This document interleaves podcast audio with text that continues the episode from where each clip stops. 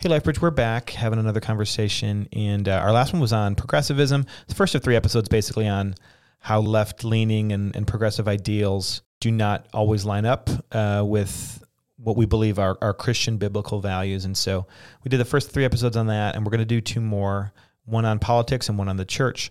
But first, um, but first, we wanted to, to take a break from that and talk about race today because there is a lot happening both nationally uh, around the conversation around race and um, but also locally. It's it's been a conversation and a hot topic for about a year now, and so we kind of wanted to check back in on that and talk through it for just a few minutes.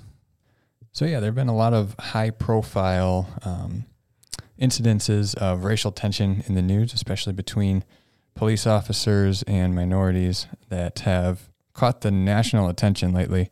So obviously the the Chauvin conviction came down last week, and um, that has been global news. Like it's been mm-hmm. everybody's been talking about that one. So we'll talk about that a little bit more later. But otherwise, there was a 13 year old young man in Chicago who was who was shot by police officers after running away, threw his gun to the side, turned around with his hands up, and got shot.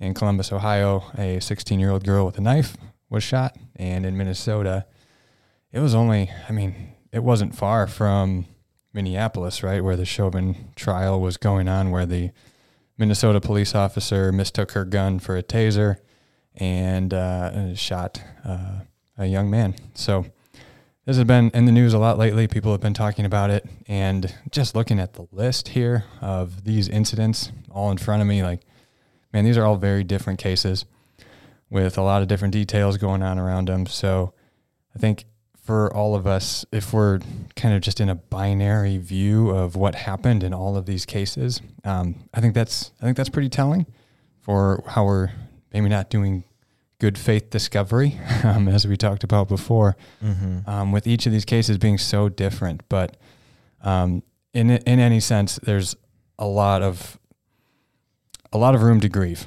about these. That our our heart should just kind of I think feel a little heavy when we talk about these various news stories first and foremost. That's where my heart goes. Is just, oh, just kind of like a, a deep sense of grief and sadness over the the reality of of people losing their lives and how sad that can be. Yeah, we've said this many times, but I think we sometimes we're so desensitized in some ways to death that we forget the severity of what's going on in these situations and we forget to just to weigh that and give it the weight it deserves, the gravity of what's happening. A life is being taken, and uh, it's heartbreaking. It's it's absolutely heartbreaking. And, and reading some of the stories, I mean, with with with a couple of these kids, and just um, and just sort of the the other things that are clearly going on there, um, the challenges they have, mental illness, and it's gut wrenching. Um, to see this happening. It's also really sad. I think for me, I've been sort of like settling into settling into this reality of a new normal that these sorts of things will be a part of our life for as long as we have crime, and I think we'll continue to have crime, for as long as we continue to have police officers, and I think that we need police officers, we are going to continue to have videos that come out like this. And I, I'm careful to remind myself that, that that has more to do with technology than it does with an, an increase or anything like that that we can actually point to and say, why is this happening so much more now? I think it really is more about just the fact that we have access to the information now. Mm-hmm. Um, but that is like that's sort of our new reality, you know. I always remind myself when these things happen, I nobody is asking me to make a determination in this situation. Nobody is asking me to be judge and jury.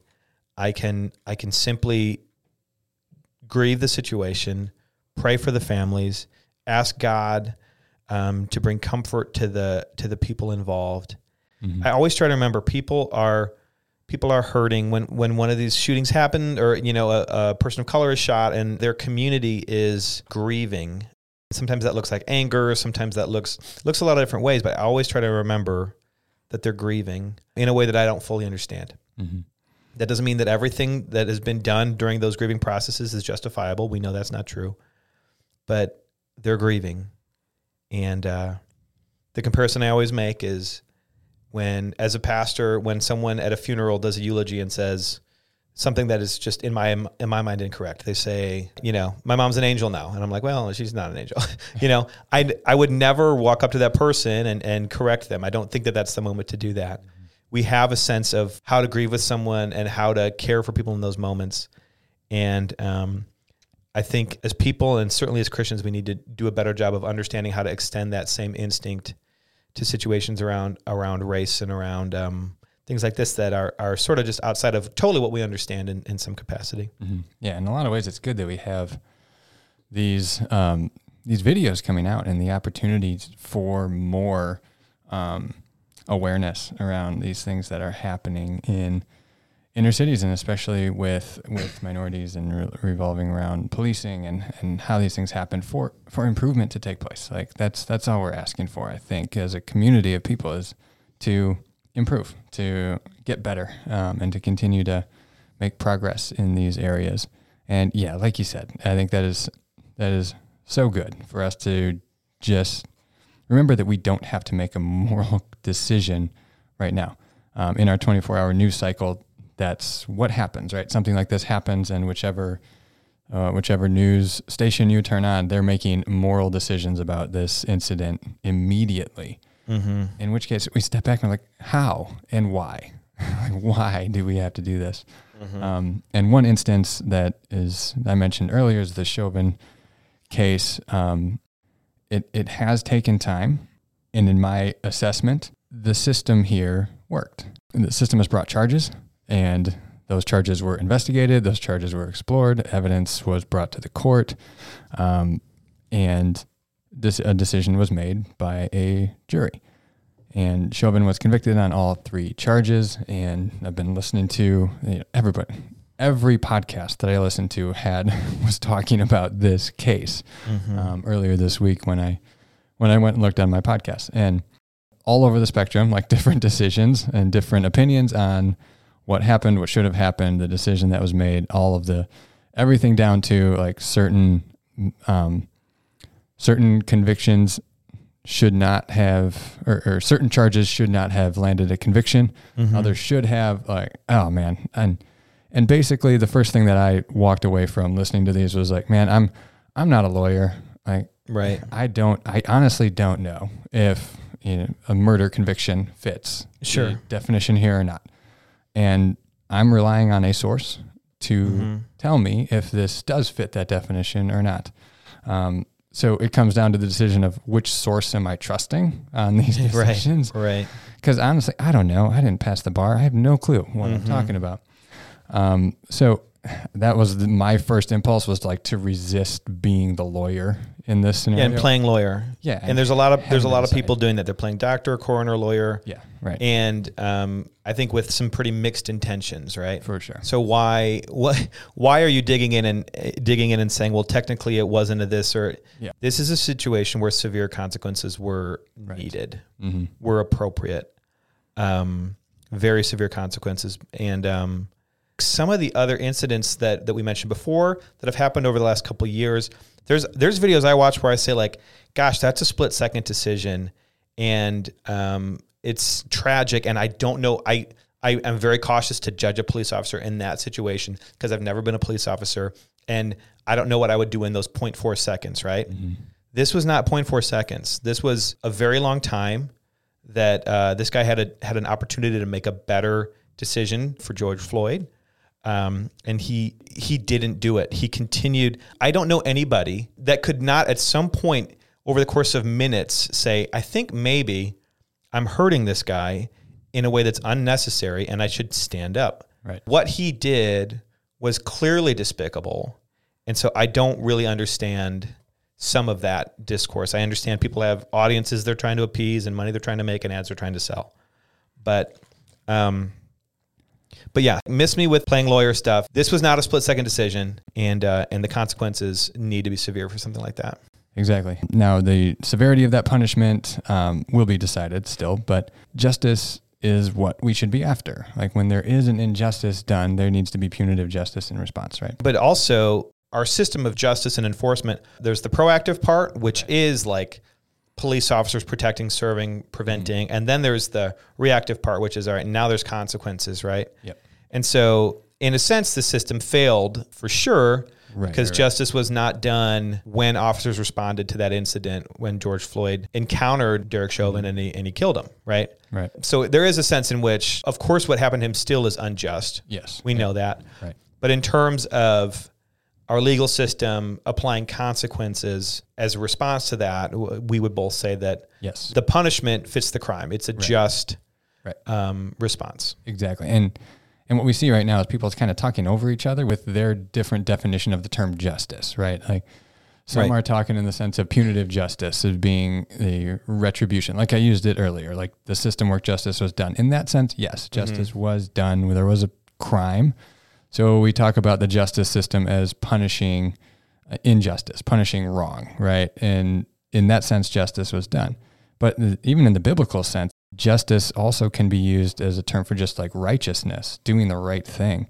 In which case, what Chauvin did was a grave injustice and was wrong and evil, right? So what we see now is people who are saying like, no, justice wasn't done. What would have been, what would have been just is George Floyd being home with his family right now, right? And absolutely, Uh, Sure. and it all so it all just depends on how we're using the term justice. I was very thankful that there was not a, a sort of a closing of ranks around this guy, and and I think we have seen that at times Mm-hmm. where systems close ranks around an officer who's done wrong, and Right. I'm glad to see that that didn't happen here. Certainly, I, I want to talk a little bit about the discourse when when a police officer takes someone's life in in whatever capacity that they do that or whatever the situation was.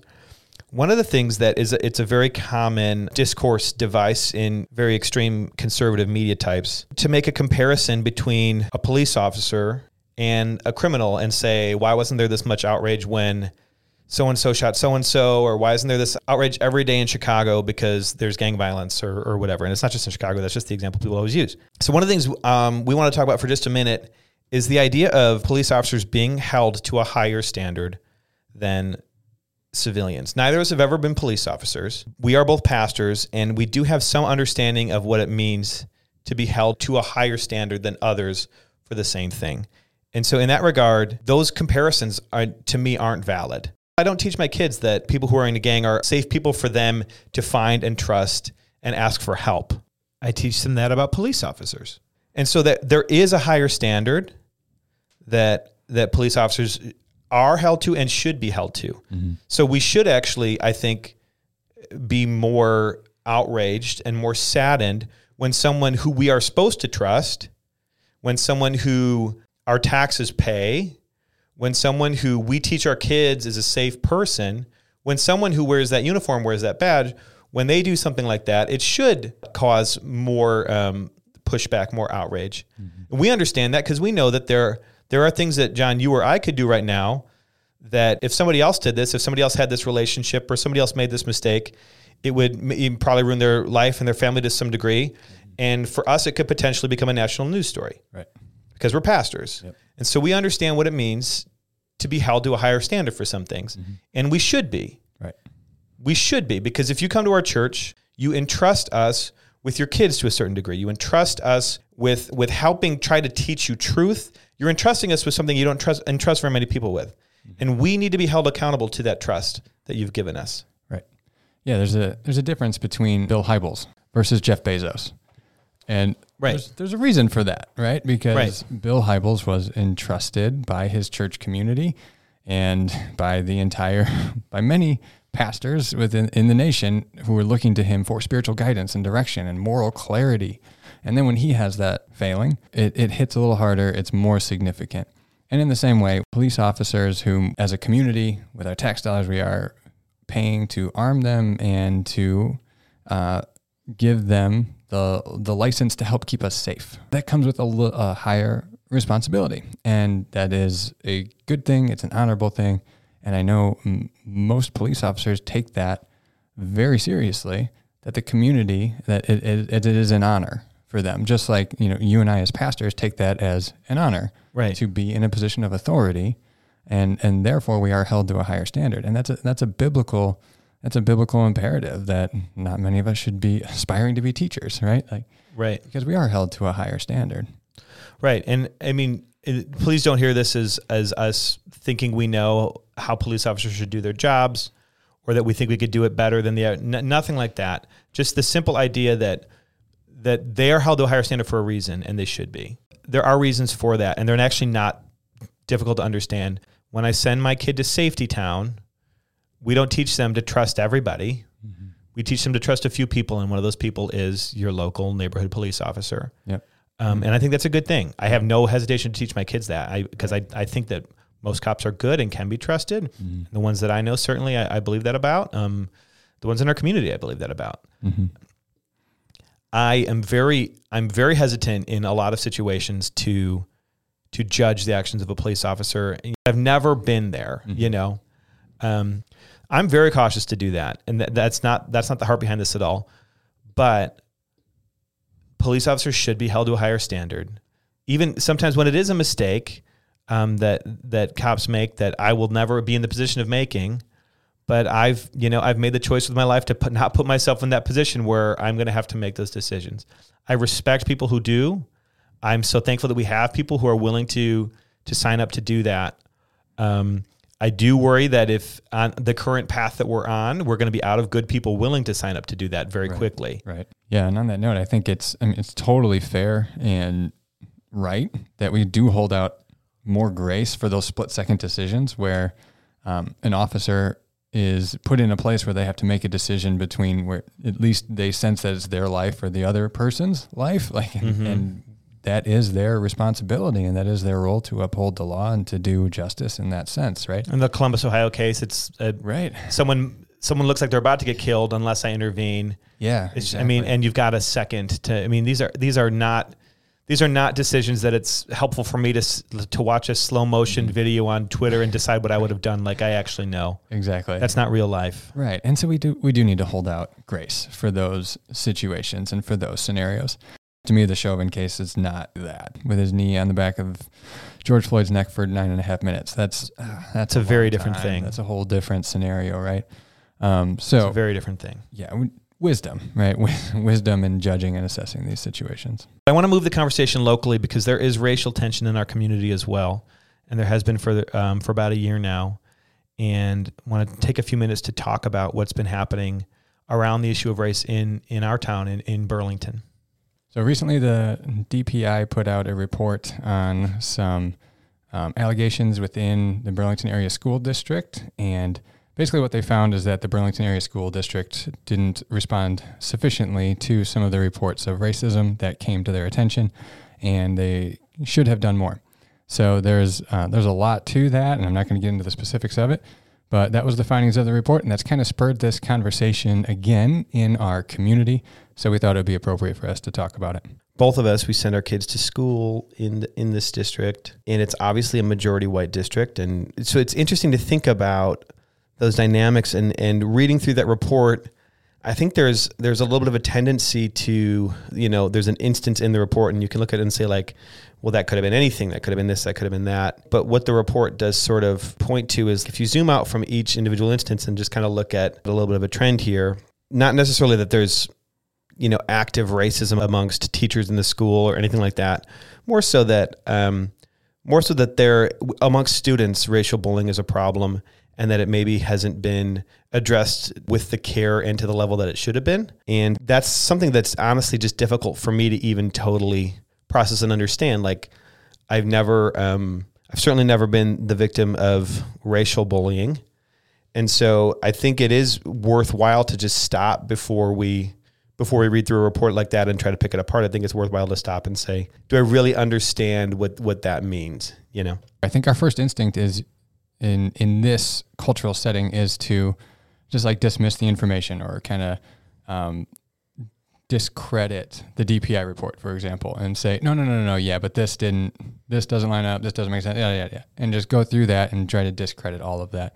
Um, and, and the report may not be perfect, but I would encourage us all to like hit the pause button if we find ourselves just going through this report and hearing any story on social media, whatever, and just picking it apart and saying like, like this, this is problematic, and here's why, and therefore I don't have to believe it. We've talked about this at length in our previous podcasts about information and media and how we tend to consume information and come to truth now, and how we do some bad faith discovery. We called it. Mm-hmm. So can I go back to that and just and pause and think about why we're doing that first before we um, before we just discredit all of it and then go on with our preconceived notion. At least empathize. So start there. Start with the empathy um, and empathize with the situation and what's going on, um, because a lot of these things, like, I mean, my kids are young. They we haven't heard about them. We haven't heard about these things happening in our classrooms or in our immediate context. Um, but I think what we need to do is take that step back and empathize first and foremost, and recognize that this this is something that is happening in our community. It's something that we should take seriously. We don't have a lot to say really today. We don't have a lot mm-hmm. to say about that report or the findings of the report or what's happening in the schools. But I think one thing that's clear is in the last year, we have definitely seen that there are still some very real racial tensions and issues in our community.